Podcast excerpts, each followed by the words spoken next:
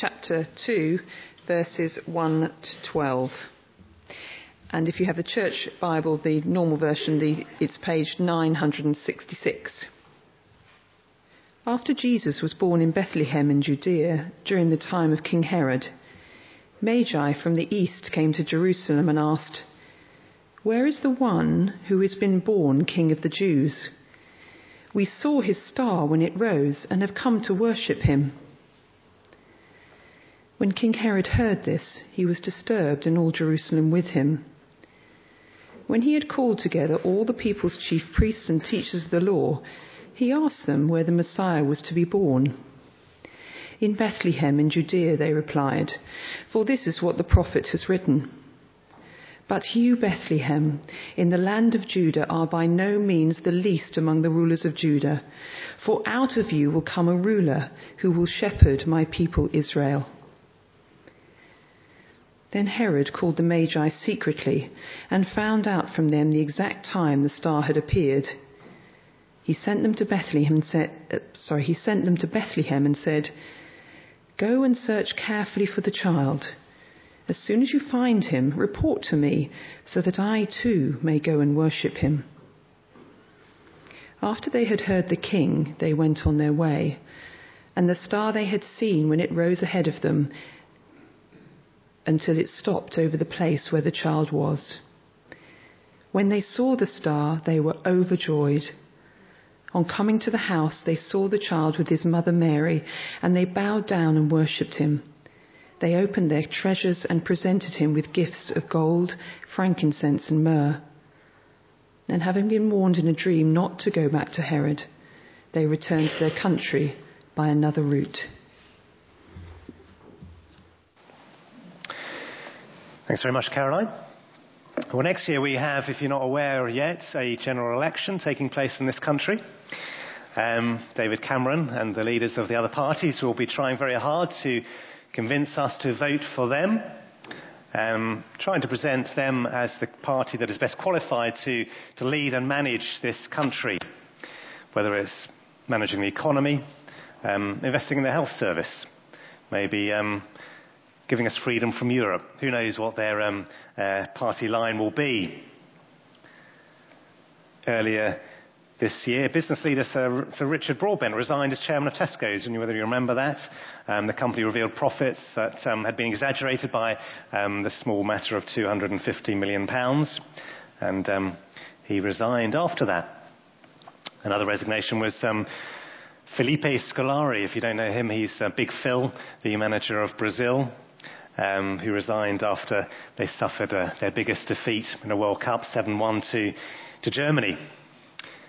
Good leadership, whether it's of a country, whether it's of a business, whether it's of a football team, is crucial to the health of those who are being led by, by leaders. And in our passage this morning, we're reading about some, some magi, some wise men who study the stars, um, who would probably be called today astrologers, but without all the sophisticated telescopes that we enjoy today. They've come asking a question. And that is the question we've been looking at already this morning. Where is the one who's been born King of the Jews? We saw his star when it rose, and we have come to worship him. Well, many countries in the world today are, are republics. They no longer have kings. We do still have a monarchy in this country. But um, you could argue that, well, the real power rests with uh, the Queen's Prime Minister and her, her government. But we recognize what is being talked about here when it talks of a king. It means somebody with authority to reign, somebody to whose authority you submit yourself. And the Magi have come looking for this king. They didn't come when Jesus was a baby, but sometime afterwards, within probably two years of his birth, and they came from the east, probably modern day Iraq or Iran. Um, they'd had quite a long journey to, to undertake. Here we have um, a journey of three wise people, or maybe not quite so wise, this summer. Um, and I can tell you, travelling on a camel is not a very comfortable journey. So um, uh, it wouldn't have been a long, a comfortable journey for them. But they came looking for a king. It's a great story, isn't it? You've got to say that um, you've got these exotic travelers following a star, uh, leading them to a new king who's still a, a toddler, living in humble surroundings. And yet they bow down and worship him as a king. They give him gifts fit for a king. And it's a strange story as well, isn't it? Why would these wise men come from another country? Why wouldn't they stay in their own country, worship their own king? What was special about the, this king in this foreign country? Why would they go to all that effort? Well, what this star seemed to be signaling to them that this king was a very special king, and they had to check it out. They could not avoid doing so. And the question I'd like to consider this morning is what is it about Jesus that made the Magi travel hundreds of miles to find him and bow down and give him their precious gifts? And what is it that makes people 2,000 years on from all nations still celebrate this event? What is it about him that's made billions of people from all nations down the years worship him as their king? Why is Jesus worth following?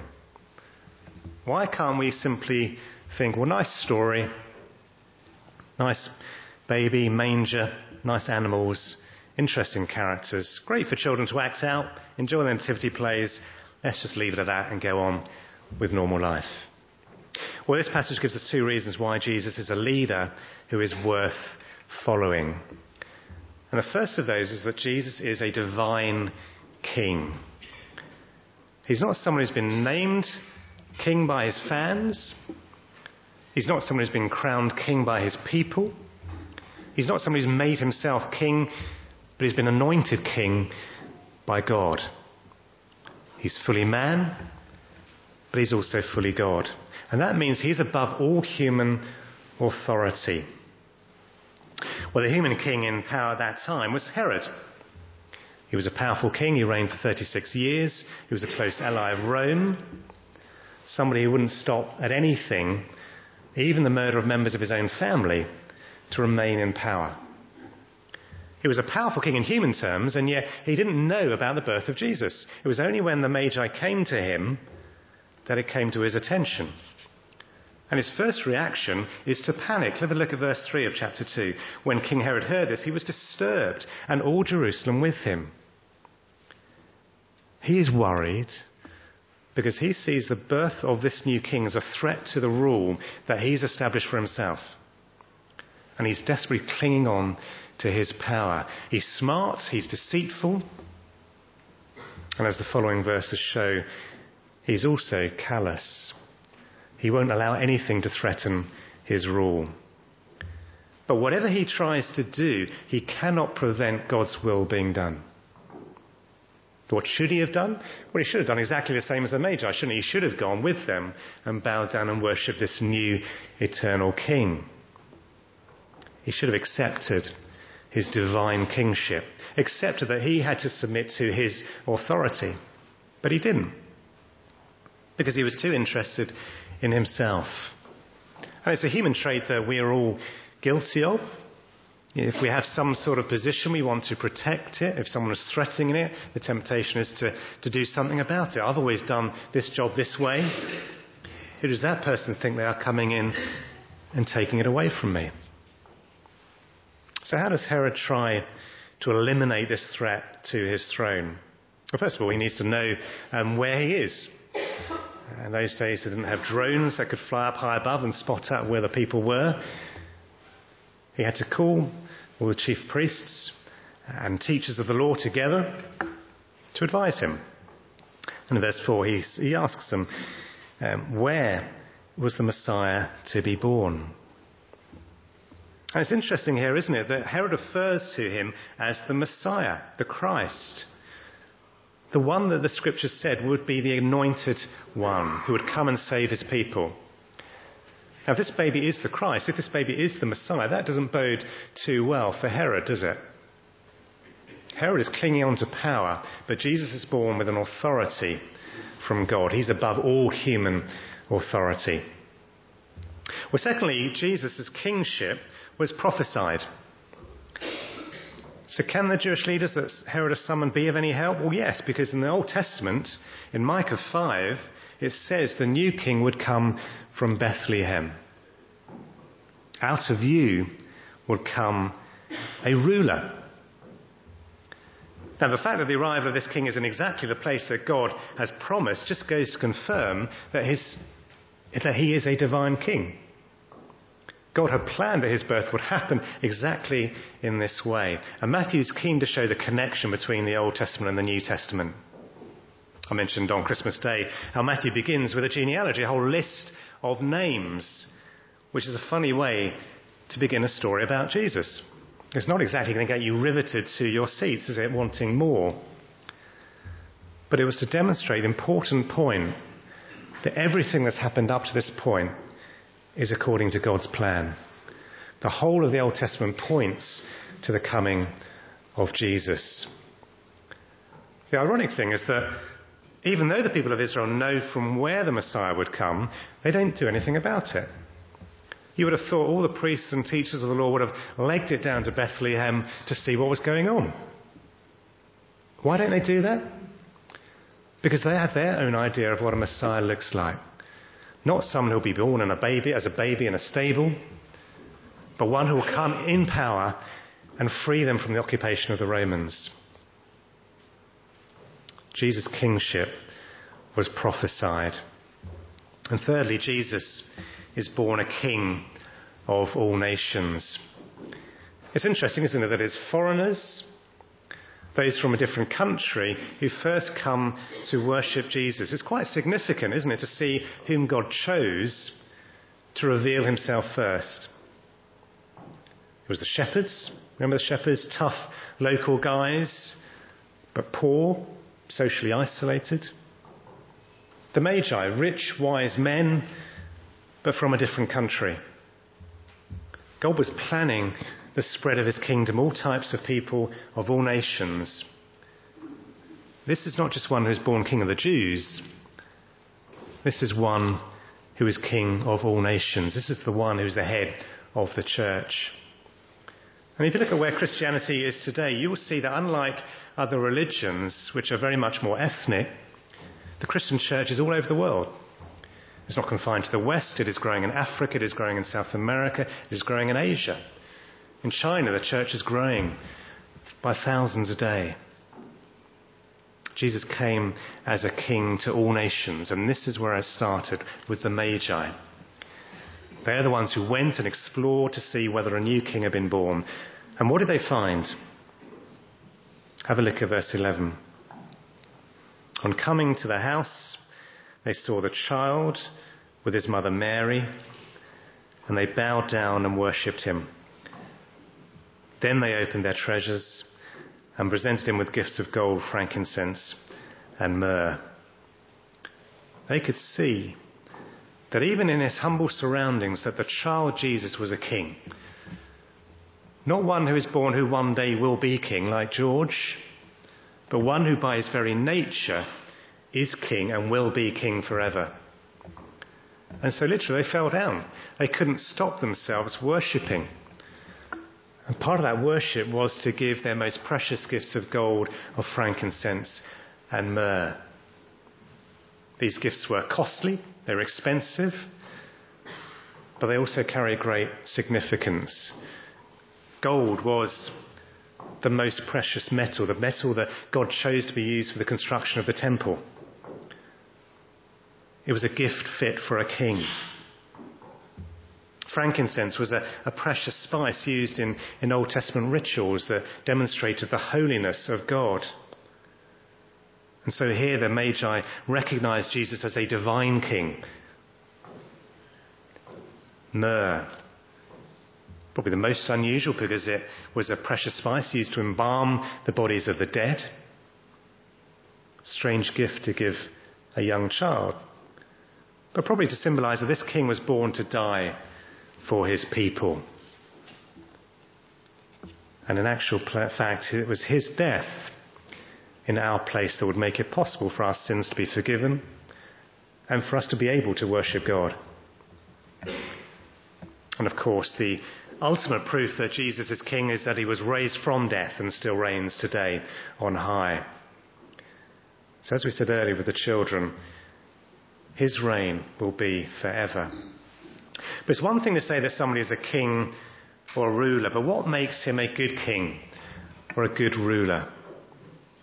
Is the only reason I should worship him because he has authority over me? After all, there are many rulers in this world who force people to accept their authority, who don't really care for their subjects. Well, the amazing thing about Jesus as king is he has perfect compassion for those over whom he reigns. Have a look at verse 6. Look at how he is described. But you, Bethlehem, in the land of Judah, are by no means least among the rulers of Judah. For out of you will come a ruler who will shepherd my people Israel. On the one hand, he's a divine ruler and king, but he's also a divine shepherd. A divine shepherd. Jesus, a shepherd's primary concern was to protect his, his sheep, to stop them being ravaged by, by wild animals. The rulers of Israel were meant to be shepherds uh, of the people of Israel, but they had failed in their duty. And God says to them in the book of Ezekiel, I put them in your care and you failed to look after them. So, what does God do? Well, God does the best thing he can for them. He sends the perfect shepherd, the shepherd king, the good shepherd, the one who searches for his lost sheep. That image of the sheep is used a lot in the Bible. I'm sure you're familiar with it. Isaiah 53, a very well known verse, says, We all like sheep have gone astray. Each of us has turned to his own way. Describes our natural sense of wandering, of lostness, of independence. When sheep have gone astray, they need to be found. They can't find their own way back. And although we've been talking a lot about our human responsibility to search for God with our whole heart, if it were only left to us, we wouldn't get very far. We need God to search for us and find us. That's what it says in Ezekiel 34. I myself will search for my sheep and look after them. As a shepherd looks after his scattered flock when he's with them, so will I look after my sheep. I will rescue them from all the places where they were scattered on a day of cloud and darkness. I will search for the lost and bring back the strays. I will bind up the injured and strengthen the weak. But the sleek and the strong I will destroy. I will shepherd the flock with justice. Well, bind up the injured and strengthen the weak is, is good, isn't it? Um, but why destroy the sleek and the strong? Because they're the ones who don't think they need a shepherd. They don't want to be found. They are happy um, trusting in themselves. And as they do that, God allows them to choose the way of disaster. But for those who confess their need of God's mercy, as the Good Shepherd, He made the ultimate sacrifice. He gave His life for His sheep. Jesus later says uh, in His ministry, I am the Good Shepherd. The Good Shepherd lays down His life for His sheep. And that is why we come to worship Jesus, not just at Christmas, but every Sunday and as individuals every day of our lives.